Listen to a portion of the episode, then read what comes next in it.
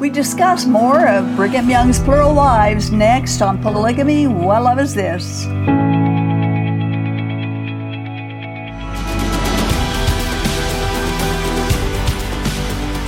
We continue in our efforts to acquaint our viewers with each individual wife of Brigham Young. Studying his wives and how he treated them answers the following questions. One, was he a man enough? Was he man enough? I put it that way. Was he man enough to be a good and godly husband to each and every wife? Two, did he provide all of the needs of each wife? And three, did he show favoritism or did he treat each wife equally? Now, before we begin the details, begin the details of these wives today, we like to quote from early Mormon polygamists to illustrate how polygamy was regarded in early Mormonism. We quote a remark by Jedediah M. Grant, who was a leader and an apostle of the early Mormon church. He was well known for his blistering and fanatical speeches that he made during the Mormon Reformation of the 1850s. Yeah, he was powerful, I guess. and we have women here who like anything but the celestial law of God. And if they could break asunder the cable of the Church of Christ, there is scarcely a mother in Israel but would do it this day. And they talk it to their husbands, to their daughters, and to their neighbors, and say they have not seen a week's happiness since their husbands took a second wife. Okay, well, that kind of explains it all, doesn't it? Now, Jedediah M. Grant, of course, here is is um, uh, castigating Yes, them of because of their attitude against polygamy. And we need to, to mention here, to those who may not be familiar with it, Mormonism thinks they are Israel. They are, think they're Israel today. So when he says the women in Israel, he's talking about women in Mormonism that didn't dislike polygamy. And this, of course, and many other statements have been quoted through the years proves that polygamy was not peace and quiet and holy and and harmonious and all of that Yeah. stuff they say it was, but it was painful and a sad way of life, especially for the females. Another quote is from Ann Eliza Young book, Wife Number 19, The Story of a Life in Bondage, which gives us a bit of insight into Brigham Young's treatment of his wives. Kind of funny. Clara Decker, one of his numerous wives, was sadly in want of some furs, and she did not hesitate to ask Brother Young to supply her needs. He became positively furious and declared that her extravagance was beyond all endurance. She wanted to ruin him. She was determined to ruin him. All his wives were banded together for his financial downfall and so on with endless abuse. She listened to him patiently for a few minutes, then, getting tired of all this abuse, she, she interrupted him. If you think, Brigham Young, that I care anything for you except for your money and what little I can get from you, you are mistaken.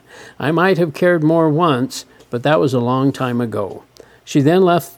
She then turned and left the room, leaving him petrified with amazement. A few hours after, a set of furs was sent to her room. She quietly took them, and the subject was never referred to again.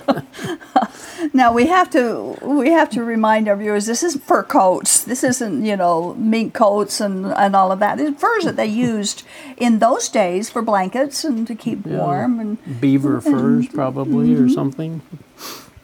So that's how he treated his wives, at least some of the time. Yeah. We ended part four last time of this series with the introduction of Brigham Young's 30th plural wife, Rhoda Richards, and so this time we're going to present the details. She had been a plural wife of Joseph Smith, in fact, was the oldest of Smith's plural wives. She was 58 years old when she married Smith. Hmm. Now, Rhoda Richards was the sister of Willard Richards, who had been one of Joseph Smith's 12 apostles and was himself a polygamist. We quote from Nauvoo Polygamy about events after she and her sister were converted to Mormonism and moved to Nauvoo. By May 1st, 1843, she was living in Joseph Smith's red brick store. Her brother Willard had just become the first of Smith's inner circle to take a plural wife that year. On Monday, June 12, Rhoda herself, at age 58, the oldest of Joseph's wives, married her landlord and prophet. On that same day, Willard took a third plural wife. Rhoda continued to live at the store, which was also used for Masonic ceremonies, early temple endowments, plural marriage sealings, and priesthood meetings. Okay, so mm-hmm. that's the marriage of Rhoda to Joseph Smith. She was Joseph Smith's 28th wife, and she moved into the red brick store rather than into Joseph Smith's home. Several other women were already living with Uh, in his home with Emma, and and he was secretly teaching them polygamy while they lived there, and he ended up mm-hmm. marrying many of the women that lived Yeah. with them. Rhoda's brother Willard Richards performed a ceremony between his sister and Joseph Smith. Later in her life, she wrote in her diary about the loneliness that she suffered. Hmm. I have witnessed the death of many near and dear friends, both old and young. I have passed companionless through life, but I am sure of having my proper place and standing in the resurrection, having been sealed to the prophet Joseph according to the celestial law by his own request. So she suffered the loneliness here, sure could that she would have it in heaven, there. yeah. Actually, celestial marriage is not and never was a valid law of God and is merely a myth, propaganda taught by Mormon polygamists. Now, after Rhoda traveled west to Salt Lake City, she publicly confirmed that she had been married to Joseph Smith on June 12th of 1843. Now, that came out publicly but he always kept his marriages secret when they hmm. happened. Oh. As we've mentioned before, Brigham Young and Heber Kimball swooped in after Joseph Smith died and added many of his widows to their own harems. Rhoda Richards was one of them that was taken and sealed to Brigham Young. They were first cousins. Seven months or so after Smith was killed, Rhoda married her first cousin, Brigham Young, and the ceremony was re solemnized on January 31st, 1846, with Young standing as proxy for Smith. Rhoda and her brothers journeyed to Utah in 1847. So she made her travels west under Yeah. the protection of her brothers, not under the protection of, of uh, Brigham Young. In Salt Lake City, uh, Rhoda was among the Mormon female hierarchy, along with Eliza Snow and Zina Huntington and her sister Presendia Huntington and others. And these women had been married to Joseph Smith and were now part of Joseph or of Brigham Young's harem. Now, there's no history of Rhoda living in the Lion House, which is where many of Brigham Young's plural wives were installed, but she did go there from time to time to visit her husband. An odd relationship for a married couple since, since she married him for time. Uh, Why didn't they spend some meaningful time together? Rhoda lived uh, a long life in Salt Lake City as a faithful Mormon woman, and she died at 94 years old, basically of illnesses that were attributed to her old age. Yeah. So that's the story. But it's Um, interesting to marry her for time. The- There can only be one purpose for that, right? It doesn't make. I still don't get that where where they marry him for time, and especially when they're old like that. Why why do that? And why marry him for time? Why not? Why not? I mean, he's she's supposedly eternally sealed to Joseph Smith. Right, okay, so that's the. So he would only marry her for time. So Brigham Young was just for time, not for eternity. But why? Yeah. They really- didn't live together. I don't. I don't uh-huh. understand that. And have you ever noticed as we've gone we've gone through so many of these historical things with polygamists, early Mormon polygamists. Have you ever noticed how many times they marry and then remarry and then reseal their marriage and then have a proxy marriage and the same marriage to the same couple will be redone several different Do you times. think they break up for a time or separate or? Unless they get a hold of your building to do it in, I don't know. I don't, know, what know. it is. I don't um, know. So the next wife is a woman that Brigham Young married in, uh, as the first one he married in February of 1844, was Zina Diantha Huntington Jacobs. He was 44 and she was 25. She was a married woman. Her husband was Henry Jacobs, but that didn't matter to Joseph Smith or to Brigham Young. They both took her as a plural wife and lived with her sexually. In fact, she and Brigham had a child together. Now, she has an interesting but very tragic history, that, and we've talked about it several times in the past. But for new viewers, we're going to briefly review her story, tell it again. And of course, you can get full information off the internet. And there's two books written uh, about their lives. One is Nauvoo Polygamy by George D. Smith, and the other one is In Sacred Loneliness by Todd Compton. Both excellent. Both books. excellent about early Mormon polygamy. First, we want to quote uh, from Annie Eliza Young again about the system of polygamy. Two cases show the workings of the polygamic system in the families of the rich and the poor. It is as hateful in the one case as in the other, and equally productive of misery in both. I have yet to learn of one woman who is happy in it. Like Zina Young, they say, the system must be right, I suppose. We are taught that it is. But if that is the case, we must live it wrongly. There is a fault somewhere. Oh, you know, I read that and I just, I'm so sad for these ladies because. They were just so trusting and so yes, blind, but faithful to their but prophets. yeah, to their prophets. Yeah. But it must be living it wrongly because there's a problem here. There's a problem. There's some fault somewhere. And there was some fault somewhere. Yeah. And it is in the doctrine. and it's in the teaching of it and the living of it. She said they believed it was right because they were taught it was right. Yeah. Isn't that sad? They, they should have listened to Jesus instead of Joseph. They would have known it wasn't right, but that they were listening to false teachers. Anytime and anywhere there is a teaching that adds anything or any person to the salvation that belongs only to Jesus Christ is at fault. There's only one Savior, and He needs no help from us to save us. We have a couple of quotes. Yeah, these are all from Isaiah 43 3. For I am the Lord your God, the Holy One of Israel, your Savior. From 43 11. I, even I, am the Lord, and apart from me there is no Savior. And 63 verse uh, 8. He said, Surely they, they are my people, sons who will not be false to me. And so he became their Savior. Polygamy is not the Savior. No matter what you say, polygamy will add not will not add to anybody's salvation.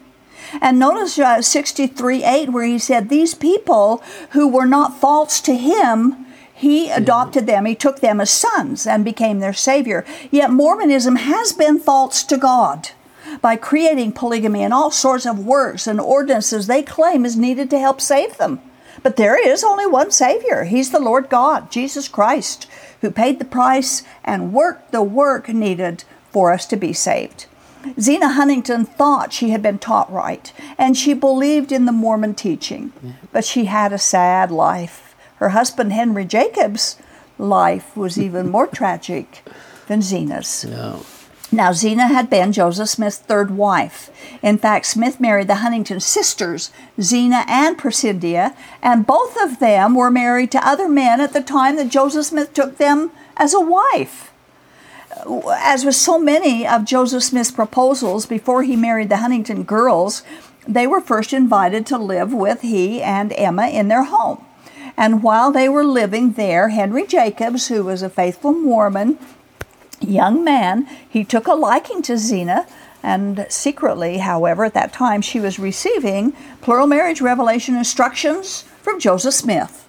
we quote from Nauvoo Polygamy. Zina spoke frequently with Smith, who must have tutored, tutored her over the space of a year on the principle of plural marriage and eventually asked her to be his wife. Joseph pressed Zina for an answer to his marriage proposal on at least three occasions in 1840, but she avoided answering him. Interesting. Instead, Zina married 23 year old Henry Jacobs. They asked Joseph to perform the ceremony, but he declined. Neither would he agree to attend the wedding. He was ticked. He was he was mad. He's not He playing marbles mad. with them anymore. Joseph didn't take no for an answer very often, and he certainly didn't take no willingly. And a few months later, he visited Zina and insisted that the Lord had told him that he was to take her for a celestial wife. And what is interesting and sad about this entire story is that Henry Jacobs evidently accepted this on the assumption that whatever the prophet did was right. So Joseph Smith cleverly insinuated himself into their marriage. On October 27th, Zina was six months pregnant with her first child. She was 21 years old, and became the first Mormon woman to accept a polyandrous marriage. Evidently, Henry Jacob accepted this sacrifice that was asked of him without complaint, even though his heart was breaking. Less than two weeks after marrying pregnant Zina, another man's wife, Joseph Smith addressed the Mormons in a meeting, and this is part of what he said. oh, can you imagine a prophet standing up and saying this? If you will not accuse me, I will not accuse you. If you will throw your cloak of charity over my sins, I will over yours. Hmm. For charity covereth a multitude of sins. What many people call sin is not sin. I do many things to break down superstition, and I will break it down. And he did do many things, didn't he? He calls it breaking down superstition, but it was yeah. breaking God's laws. Two weeks after Zina's first child was born, Joseph Smith sent her husband away on a mission to Chicago, the first of many times that Henry was sent away on mission so that Joseph Smith could play with his wife.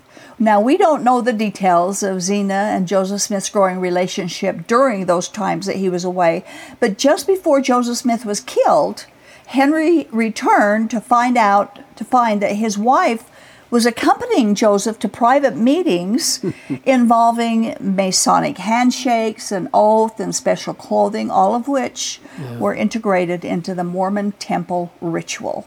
So she must have been something special to him yeah, that she, she was the female been.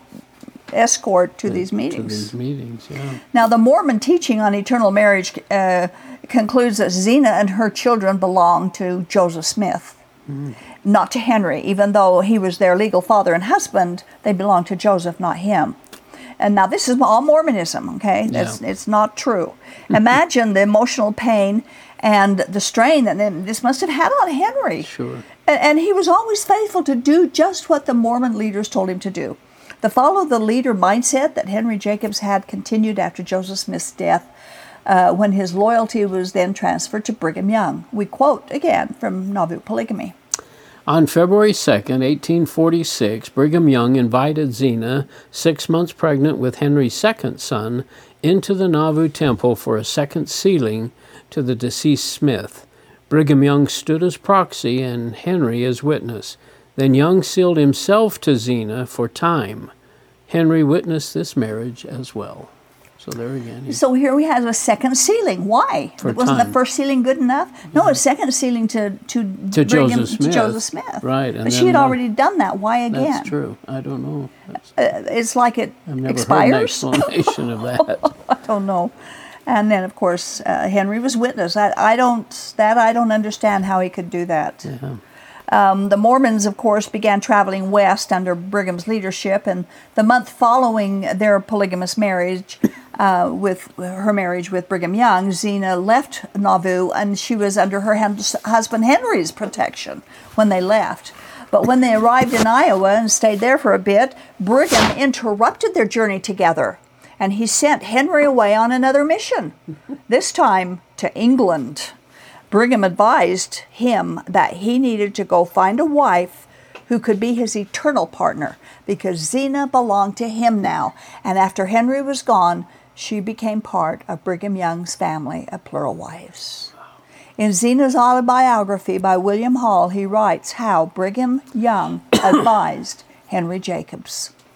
It was time for men who were walking in other men's shoes to step out of them.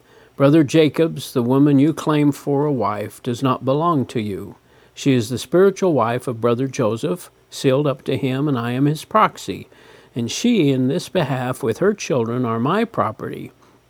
You can go where you please and get another, but be sure to get one of your own kindred spirit. so he just booted him out. He booted him out. The attitude, and they were still legally married, by the way. Zina and Henry remained legally married throughout their lives. Through their lives. Uh, uh, the attitude of Mormon polygamous men then and now is that the wife is his property. He can do with her whatever he wants to do. Henry's heart is broken, of course. He loved his wife. He had fathered children with her, and now they all belong to Brigham Young for time and to Joseph Smith for eternity. He had lost everything he loved forever. On top of all that, when this removal of Henry took place, he was very, very sick. I think one account said they hauled him away on a uh, And he was still doing these missions? He's, and he went on his mission. Wow. Now, the pain, uh, as we go through some of these things, we can see the pain and heartbreak of the false doctrine. It's mind boggling. Yes. And, and having been raised in polygamy group and seeing the pain, I, I can understand some of it, but I didn't see all of this kind of stuff. It's so ugly. Um, and, and of course, especially when we read the Bible and realize there's no eternal marriage, there's no celestial yeah. marriage, there's no sealing of partners one to another for time and for eternity, there's no spiritual wives, there's no such thing. And the only sealing that anyone will find anywhere in the Bible is when a sinner turns to Jesus for forgiveness and with a repentant heart, and the Holy Spirit seals that person to God. Mm. We're sealed to God by the Holy Spirit, and that's the only sealing that exists. In other words, once we belong to God, we cannot be lost from Him. We're His forever. But there is no sealing teaching in the Bible for human families or for couples. Zina settled in Salt Lake City and served in different capacities for the LDS religion, as well as being a good and kind and thoughtful friend and neighbor. Every historical account that I've ever read about Zina describes her how kind and thoughtful of a mm. woman she was. She became a midwife, even though she didn't like that particular job. Brigham Young wanted to do it, and so she obeyed him. And also, for a short time, she accepted his call to manage his cocoon worms that were producing silk. this is something new that I learned. Yeah, I, hadn't I, known had, this hadn't before. heard this either. Zina was also an important figure in the silk industry, which was one of Brigham Young's pet projects. Though she was repulsed by the sight of silk worms, she accepted the calling to manage Brigham's cocoonery for one year in 1869. She fed and took care of millions of worms although there were months that her dreams were nightmare remembrances of her daily horror. In October of 1879, she became the first woman to speak in the traditionally all male General Conference sessions. Her subject, in part, was sericulture. And of course, sericulture is a process of, of cultivating and extracting silk from silkworms. Wow. So she was the first woman to address an all male yeah. conference in the Mormon church. Yeah. Interesting. Brigham Young died in Salt Lake City August 29th of 1877, and so of course that made Zina a plural wife widow for the second time, even though she still had a living and legal husband. Meanwhile, Henry Jacobs settled in Livermore, California, and he became a, a successful chicken farmer. Zebulon Jacobs, Henry and Zina's son, visited his father in 1877 and wrote that his father burst into tears, threw his arm around his neck, and thanked God that he had seen his mm-hmm. son again. But that's, that's a heartbreaking it scene, is isn't it? Yeah. But they took Henry, who was sick at the time, back to Salt Lake with them, and he lived in a bedroom in Zina's home where he was cared for until he died at age 69. One account said that he was buried wearing all his ceremonial temple clothes, which means he would have been in full fellowship of the Mormon church. But the family's internet website says this. En route to Utah from Nauvoo in 1846, he was called on a proselyting mission to England with his brother in law, Oliver B. Huntington. Arriving in winter quarters in 1847, both men were excommunicated for bringing plural wives with them but were later rebaptized. Continued on to Utah in 1848. In 1851, he was disfellowshipped and later excommunicated. Moved to California, remained there until 1880 when he returned to Salt Lake City where he died. Okay, so strange. Yeah, in and out, in and out, yeah. and and I visited the Salt Lake City Cemetery some years ago, and I took some photos of Zina's grave oh, and Henry's gravestone, and I put them on the screen there, and you can see the difference. Um, note a couple of things. Zina's gravestone is big; its, its size is huge, and Henry's is flat on the ground. Uh, Zina is shows her to be. I don't think you can read that very good, but it does show her to be the wife of Brigham Young. And my question is, why not the wife of Joseph Smith?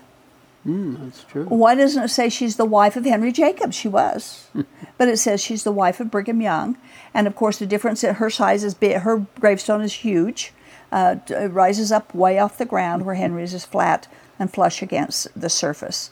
If the story that Henry was in full fellowship of the Mormon church when he died is true, we have to wonder how he could continue to believe in a church where the prophet is supposed to be God's prophet, yet Yeah. takes other men's wives away from their legal husbands and forces him to go away. Would a genuine prophet of God do that? This doesn't seem right, does it? We end part five with a comment made about this by Ann Eliza Young. Zina D. Huntington was formerly the wife of a man named Henry Jacobs, who was at one time a Mormon. Brigham was attracted towards the wife, sent the husband off on a mission, and had Zina sealed to him. Jacobs apostatized, not at all fancying this appropriation of his family. She is a very noble woman and has spent her life in the service of her ungrateful husband and the church.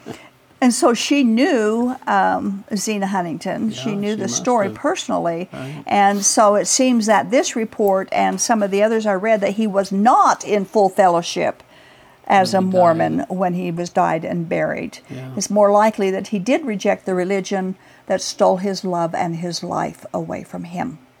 As we've said before, there's been some very strange and ungodly marriages that these early Mormon polygamists And there must in. have been enough rumor when Joseph or Brigham would call men off to missions, and they had beautiful wi- or wives, and uh, there must have been some rumor of, okay, well, I'm, I guess this is going to happen to me now. I don't know. I yeah, it would be interesting to know about what happened. We know there were it. rumors because Yeah. they had to publish things that denied it, so they had to have been, been true. rumors. That's true. But oh my! And then when they found out, when they denied it, and then later found out they were true, what did the people think? Yeah. I don't know. I don't know, Earl. It was very well, and, strange. And even that section 101 that we've quoted um, was in the Doctrine and Covenants till like 1876. then they so took the it out. members of the church had to be reading that section 101.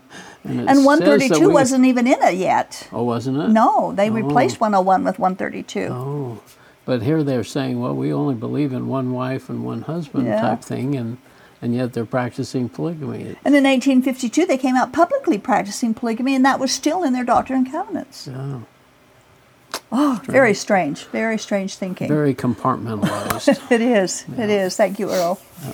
Today's members of the mainline LDS Church look down on Mormon polygamists. They call them apostates and immoral. I've even heard some of them refer to polygamists as freaks. But they're not freaks. They're people. They're human beings uh, who think that they're doing what God has asked them to do, who have been led astray by false prophets, which began with Joseph Smith. If the LDS uh, members judge today's polygamists as immoral, then they are also judging their own Joseph Smith and Brigham Young and Heber C. Kimball and Orson Pratt and Parley Pratt and Lorenzo Snow and Wilford Woodruff and Willard Richards and Joseph F. Smith and Heber J. Grant and John Taylor and hundreds and hundreds of other pioneer Mormon polygamists as being immoral too because God doesn't change, and neither do his decrees. So before LDS members start judging today's polygamists, they need to take a look at their own heritage and judge those who lied about God's character and about his commands. At the beginning, God installed monogamy, and God doesn't change, and neither do his decrees. Thank you for watching. This has been the audio podcast of Polygamy What Love Is This with host Doris Hanson. Polygamy What Love Is This is produced by a Shield and Refuge ministry. More information on this program, including the video version of it, can be found at whatloveisthis.tv. If you have any questions or need help getting free from Mormon fundamentalism, write us at contact at shieldandrefuge.org or call us at 1 800 877 425 9993.